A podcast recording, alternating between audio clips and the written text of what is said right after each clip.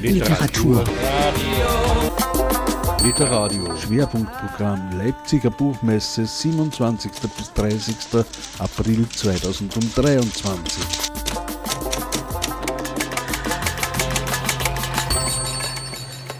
Herzlich willkommen bei Literadio hier am Stand der IG Autorinnen und Autoren. Ganz herzlich willkommen an meinen jetzigen Gast. Hallo Ara Tabiri. Hallo. Hallo. Hallo. Drama, so der Titel deines Buches, deines Erstlingsromanes, der im Septimer Verlag erschienen ist. Ähm, wenn man dem Economist glauben darf, dann ist ja Wien auch 2022 quasi die lebenswerteste Stadt der Welt geworden. Ja. Dein Protagonist im Buch sieht das allerdings ein klein bisschen anders, aber wahrscheinlich interessiert er sich auch genau nicht für diese Dinge, diese äh, Kriterien, die mhm. da maßgebend sind, oder? Ja, also es geht ja, es geht ganz grob um Wien, aber es geht ja nicht um das Wien, was man von außen sieht. Und es geht nur um einen gewissen Aspekt. Also von außen klingt, wenn man das Buch liest, denkt man, Wien ist urräudig und eigentlich nur düster und alle sind komplett kaputt. Äh, das ist auch so, aber es ist halt eine Ebene davon. So. Und der Roman zeigt auch nur die Ebene. Deswegen wirkt es so, als ob Wien komplett nicht lebenswert ist. Würde ich fast so sagen. Ja, aber erzähl vielleicht ein bisschen mehr von deinem Ich-Erzähler sozusagen im ja. Roman. Was genau, was er macht? So ganz genau, grob, was, genau, wo treffen wir ihn? Wir steigen ja an einem Zeitpunkt ein, wo er im Flugzeug sitzt. Ja. Warum? Genau, also es beginnt damit, dass er im Flugzeug sitzt, zurück nach Wien. Und eigentlich hat er ein paar Jahre davor gesagt, er kommt nie wieder nach Wien zurück, ist nach Berlin gezogen. Ja, schlechter Start, um eigentlich wegzuziehen, aber ähm, wird eh auch erklärt, warum. Ähm, mhm. Genau, und das Warum, warum er nie wieder kommen wollte, das erfährt man dann im Laufe der Zeit. Aber er hat halt einen harten Cut gemacht und sich von allen getrennt. Und es beginnt dann damit, dass er wieder im Flieger sitzt, weil er eine Einladung bekommen hat. Und genau. dann ist es quasi ein Tag in Wien und läuft auf das Drama im letzten Akt zu. Es ist eine ziemlich kryptische Einladung, die er da bekommen ja. hat, oder? Ja, mhm. war vielleicht nicht die beste. also wenn man die, ich finde auch die ersten paar Seiten sind ein bisschen schwer zum, also zum Einsteigen. Ich finde es gut, aber es ist vielleicht ein bisschen sperrig. Ja. Nein, das macht nichts. Es erklärt sich ja auch. Aber weißt du, an was mich das irgendwie so erinnert hat? Weil du sagst, dieser eine Tag in Wien. Ich hatte wirklich so diese Assoziationen zu Odysseus, ja. der so eine Odyssee macht irgendwie und wo alles immer irgendwie zum Scheitern verurteilt ist. Ja. Ich habe auch gerade eigentlich Odyssee sagen wollen. Es ist ein Tag in Wien, eine Odyssee durch Wien. Habe ich dann nicht gesagt, aber das hätte dann dich bestätigt. Ja. Genau, das stimmt. Das aber war aber auch der Gedanke. So wie Ulysses und sowas. Ja. Halt so. Aber ich vergleiche mich jetzt nicht damit, aber Berlin-Alexanderplatz, Ulysses, so, so in die Richtung. Es gibt auch noch eine zweite Analogie, die mich an die griechische Sagen oder an die mhm. griechische Mythologie erinnert. Und zwar ist das dieses Gefühl, dass dann Ich-Erzähler ein bisschen fremdgesteuert ist. Mhm. So als würde, würde, wie es bei den Griechen waren, wo Gott, mhm. die Götter bestimmten und hatten die Menschen irgendwie da unten und haben sie nur als mhm. Werkzeug benutzt. Irgendwie. So kommt es mir auch ein bisschen vor bei deinem Ich-Erzähler, als würde jemand unsichtbare Fäden ziehen. Ihn quasi kontrollieren? Genau, oder? genau. Und ihn so durch die Stadt steuern. Das, ja, das ist ja auch Teil dieses so, ihn führt von einer Situation in die nächsten, er treibt dahin, ähm, ist genau das. Und dass er auch so im Zwiespalt, also dass er manche Sachen nicht macht, ich sage jetzt nicht was, aber manche Sachen nicht machen will und dann doch macht und dann wieder nicht macht. Und das ist alles quasi, alles so Impulse, die er selber nicht, also er mhm. entscheidet sich für eigentlich nichts in dem Buch. Mhm. Ja. Er, er, trifft ja auf dieser Odyssee einige seiner alten Freunde von damals, ja. nicht immer nur gewollt, sondern ja. auch zufällig. Mhm. Und diese Personen erscheinen manchmal wie, in Wien würde man sagen, Abzugbüdeln, mhm. also wie, wie so Stereotypen ja. oder so, so Schablonen, die ja. er benutzt, die er braucht, um, um sich da irgendwie abzuarbeiten, ja. oder? Ich weiß nicht, ob ich das jetzt falsch im Kopf habe, aber ich glaube, es kommt doch genau wortwörtlich so darin vor, dass Ehrlich? es alles Abziehbilder sind. Echt? Und dass es halt Karikaturen der Stadt sind. Also, weil jede Figur, die auftaucht, ähm, ist halt eine Karikatur, ist, steht für irgendwas und davon viel zu viel und viel zu übertrieben. Und genau das war der Gedanke, ja. Und diese Stereotype, wozu braucht er die? Sind das wirklich, sind die da, um ihn selber in seinen unterschiedlichen Facetten zu spiegeln ja. irgendwie? Also, ja, ich will jetzt nicht zu viel das Buch erklären, äh, aber es ist im End, ja, also wie gesagt, die stehen alle für irgendwas und diese ganzen Sachen sind Teil von ihm, ja. Ja. Und seines früheren Lebens und vielleicht wollte sie deswegen auch alle loswerden. Weiß man nicht.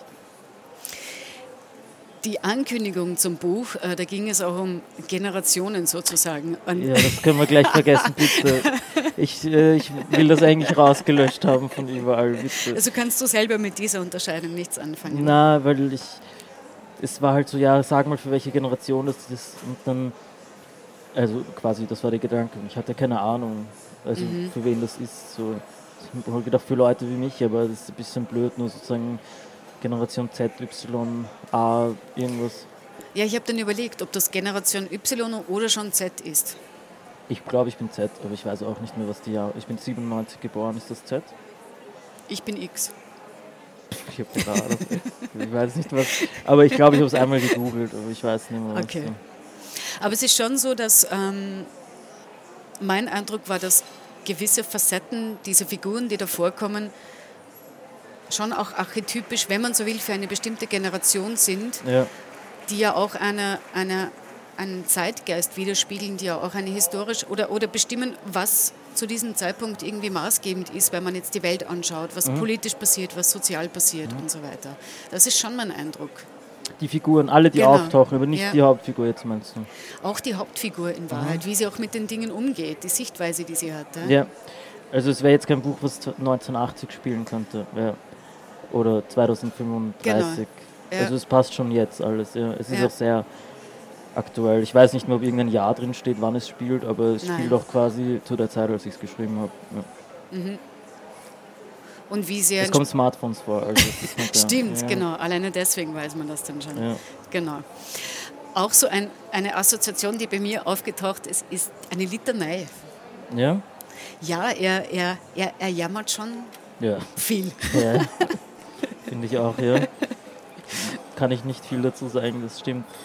Aber es gehört dazu, er jammert viel und trägt dann aber oft auch selber die Schuld, dass alles so ist, wieso er jammert und begibt sich dann, also gerät in Situationen, wo er sich dann noch vielleicht nicht so gut verhält und halt scheiße ist zu Leuten. Dann also er ist ja auch eigentlich gar keine sympathische Figur, finde ich. Er ist ein bisschen so ein Arschloch, das aber eigentlich nichts dafür kann, dass er ein Arschloch ist.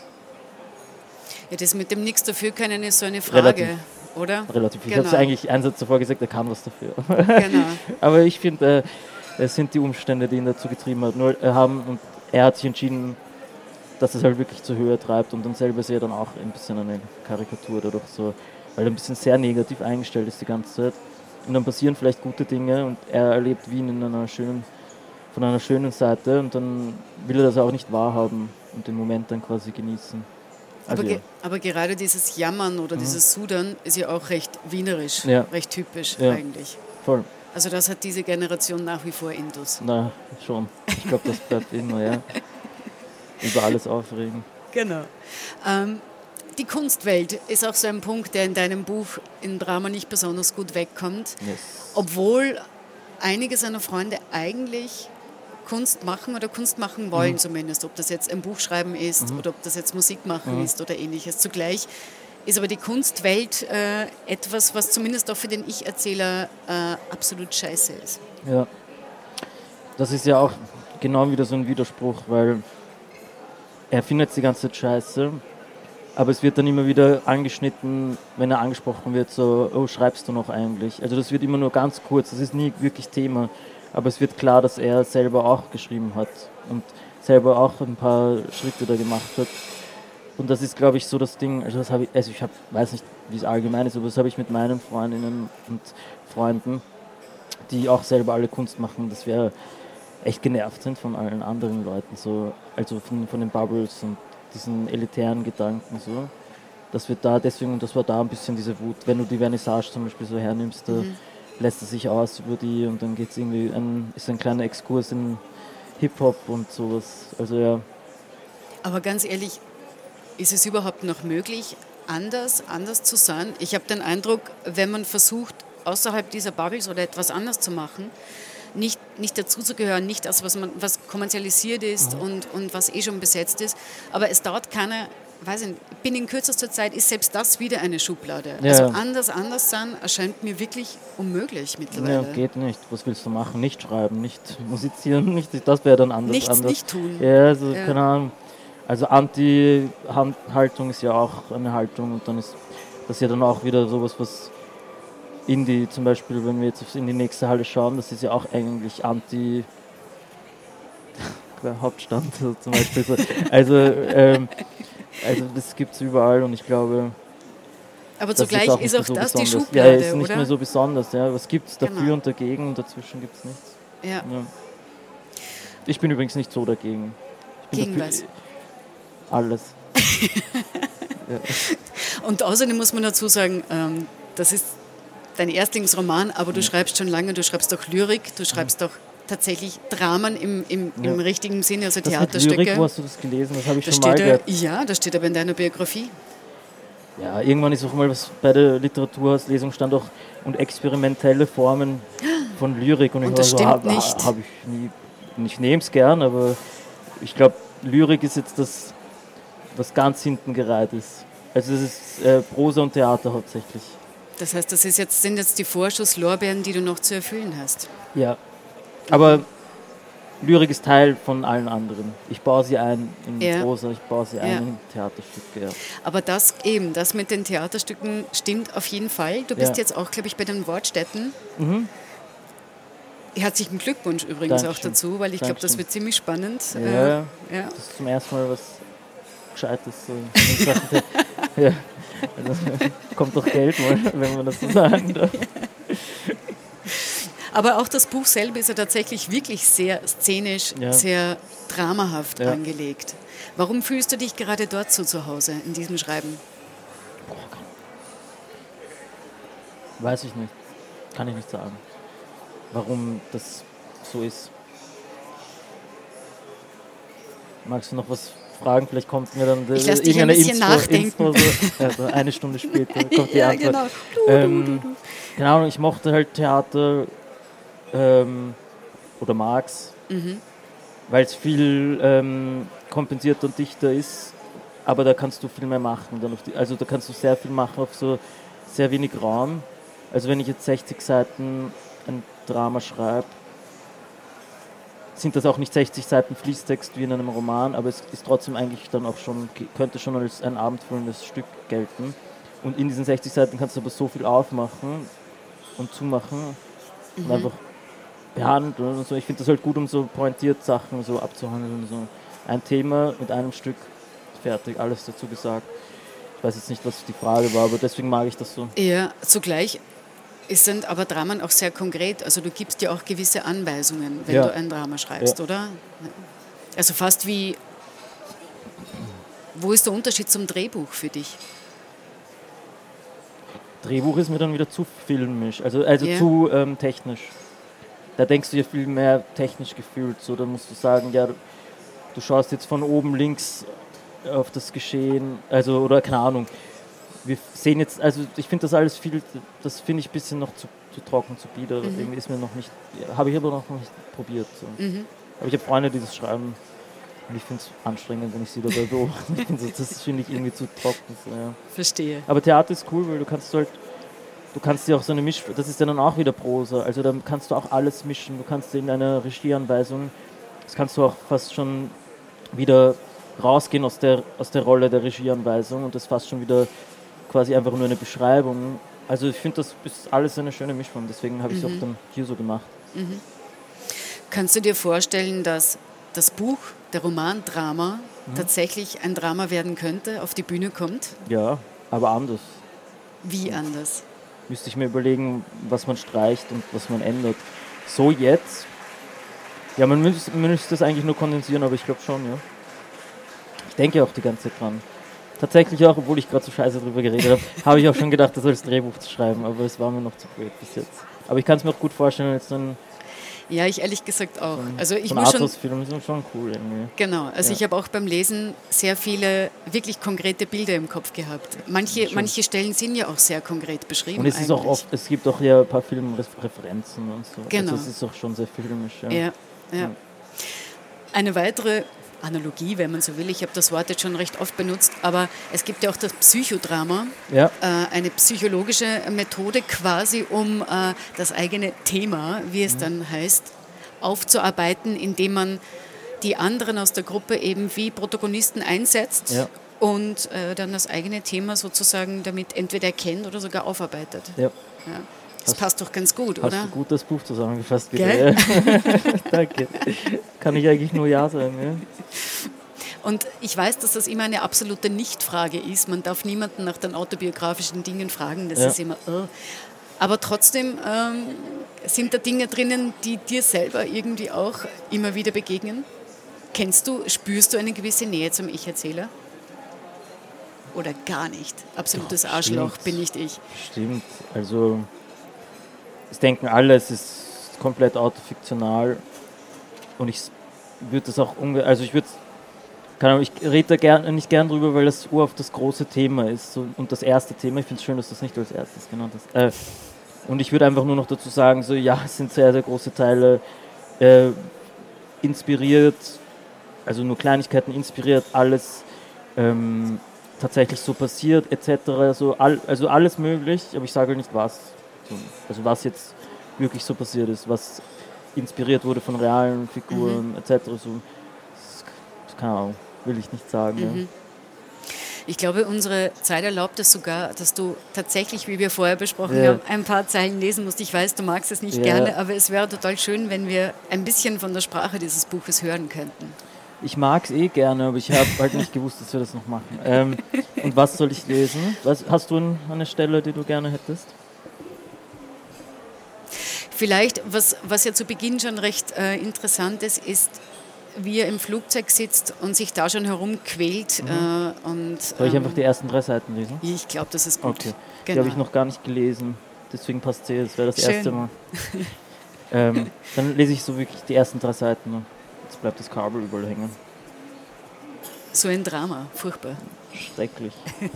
Diese Drama-Wortspiele gehen auch schon Immer. langsam auf. Genau. Ah, ich würde die Ah ja. Okay. Die Angst frisst sie auf, sagt sie mir beim Check-in und danach kann ich nur noch rennen.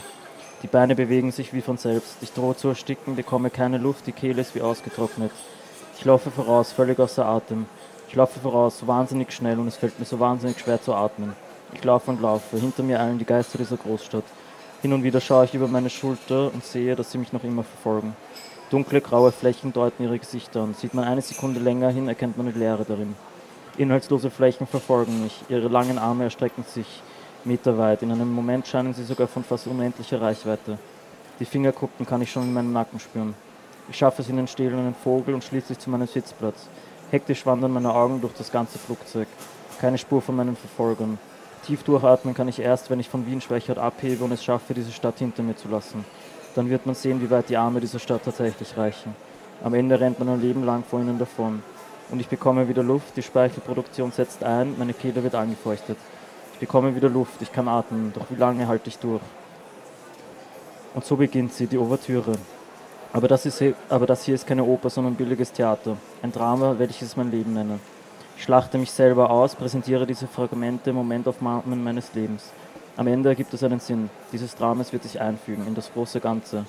Und dieses Drama, es ist ein hochspannendes, in der Theorie zumindest.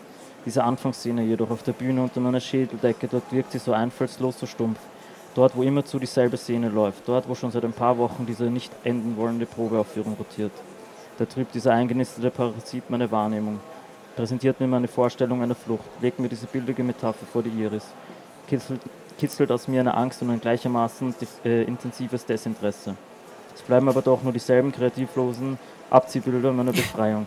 Ich kann nichts tun, lediglich dabei zusehen, wie sie sich wiederholt. Meine Emanzipation. Ich, der Flughafen, die Geister dieser Stadt. So billig. Es wäre gesund, könnte man seinem eigenen Geist vertrauen. Meine Vorstellung, sie ist anders. Sie möchte mich verunsichern. Zwingt mich, diesen Moment wieder nachzuerleben. Zeigt mir, dass es noch nicht vorbei ist. Ich werde wahnsinnig, denke ich, und sollte mich demnächst wohl durchchecken oder direkt in eine Anstalt liefern lassen. Eine von denen am besten, die schön abgelegen ist, wo keiner zufällig vorbeifährt. Bei allem Durcheinander in meinem Kopf entspricht eins aber im Kern der Wahrheit. Diese Flucht von meiner Stadt habe ich tatsächlich erlebt. Es war also real und ich zeigte der Dame beim Boarding mein Ticket. Wir tauschten diese zwei Satzbruchstücke aus. Guten Flug, vielen Dank und dann saß ich im Flieger. Ich saß damals im Flugzeug und verließ meine Heimatstadt, ließ Wien hinter mir. Bei dem Gedanken an den damaligen Flug verschwimmt alles. Ich kann kein Bild so richtig fassen und vor allem wird mir dann erst wird mir dann wieder ein wenig übel. Einzelheiten gingen in den letzten Jahren verloren, wurden aus meinem System verdrängt. In Wien abgehoben, in Berlin gelandet, das weiß ich. Die Gurte klappern die Gedanken an alte Zeiten weg. Es ist also real und ich habe gerade eben der Dame beim Boarding mein Ticket gezeigt und bevor sie mir einen guten Flug wünschen konnte, sagte ich bereits vielen Dank. Ich sehe, ich sehe aus dem Fenster, während wir abheben. Bald, ja, bald wird man bestimmt schon die Umrisse von Wien erkennen können. Die Umrisse meiner Vergangenheit und dabei verspüre ich diese Angst. Man merkt, dass ich, äh, man merkt, dass ich die Stelle noch nie gelesen habe. Also egal, man merkt auf jeden Fall, ähm, welche Qualität äh, die eigene, also seine Sicht auf die Dinge und auf die Zukunft, auf die nahende Zukunft in Wien sein wird. Einen Spoiler, nein, das ist eigentlich kein Spoiler, aber ein, Hin, genau, einen Hinweis möchte ich vielleicht noch geben an, ja. an alle Hörerinnen und zukünftigen Leser und Leserinnen. Ein kleiner Vogel ja. spielt eine ganz essentielle Rolle, oder? Ja. So wie, Einer so, oder mehrere, man weiß nicht. Hm, genau, das weiß man vielleicht nicht. Gibt doch so äh, die Idee wie von diesem Schmetterling, der da einen ganz neuen Kern auslöst, wie es so heißt. Echt? Ja, der Flügelschlag eines Schmetterlings, in dem Fall vielleicht eines kleinen Vogels. Schön. Das hatte ich gar nicht im Kopf. Ja, eben, es gibt eben diesen Spruch und an ja. das musste ich auch denken. Ja. Genau. Ja, ich, das ist ein schönes Symbol. Achtet auf das, das war echt ein bisschen Spoiler. Jetzt achtet man vielleicht Stimmt. ein bisschen zu sehr drauf. Aber ja, war deine Entscheidung. Stimmt. Hauptsache liest das, wer auch immer zuwettet. Genau. Aber eine Frage noch im Hinblick auf deine Zukunft. Hast du was Neues geplant? Ja. Roman, Prosa, Drama, Lyrik? Ja, ja, ja. Letzteres nein. vielleicht noch nicht. Nein. Okay. Ja. Aber möchtest du was verraten oder geht noch gar nicht? Geht noch, also der zweite Roman kann ich gar nicht sagen. Es ist alles noch sehr wir, und da möchte ich jetzt nicht zu so viel drüber reden, und Theater eben entsteht gerade das Stück, das heißt Druck mhm. für die Wiener Wortstätten. Das wird im November szenisch gelesen im Werk X in mhm. Wien, äh, im Petersplatz Standort. Danach mal schauen, was passiert mit dem Stück und den Rest, ich schreibe halt viel gerade. Es ist stressig, aber passiert gleichzeitig nichts. Das, das, das mag ich nicht am Schreiben. Man hat so viel Stress und es passiert aber nichts. Ja. Aber auf jeden Fall, ich mache viel. Ja. Dafür kommt es dann aber irgendwann geballt, wenn die Sachen fertig sind, Mal oder? schauen. 2024 dann.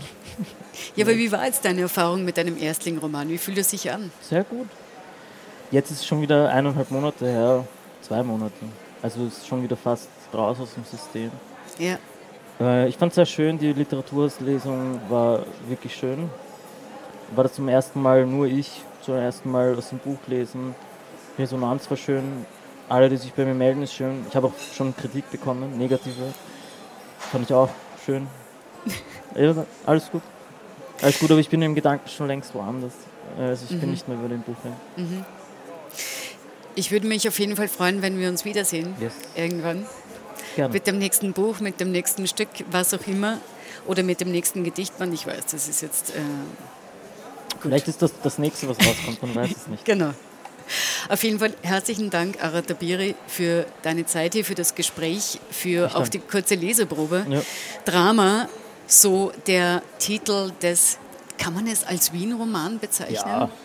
ja. Man liest hinten den, den Text, da geht es quasi nur um, um, Wien in dieser kleinen, im kleinen Klappentext. Also ich würde schon sagen, es ist ein Wien-Roman. Ja.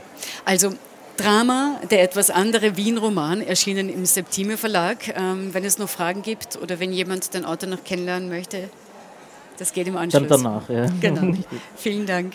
Dankeschön.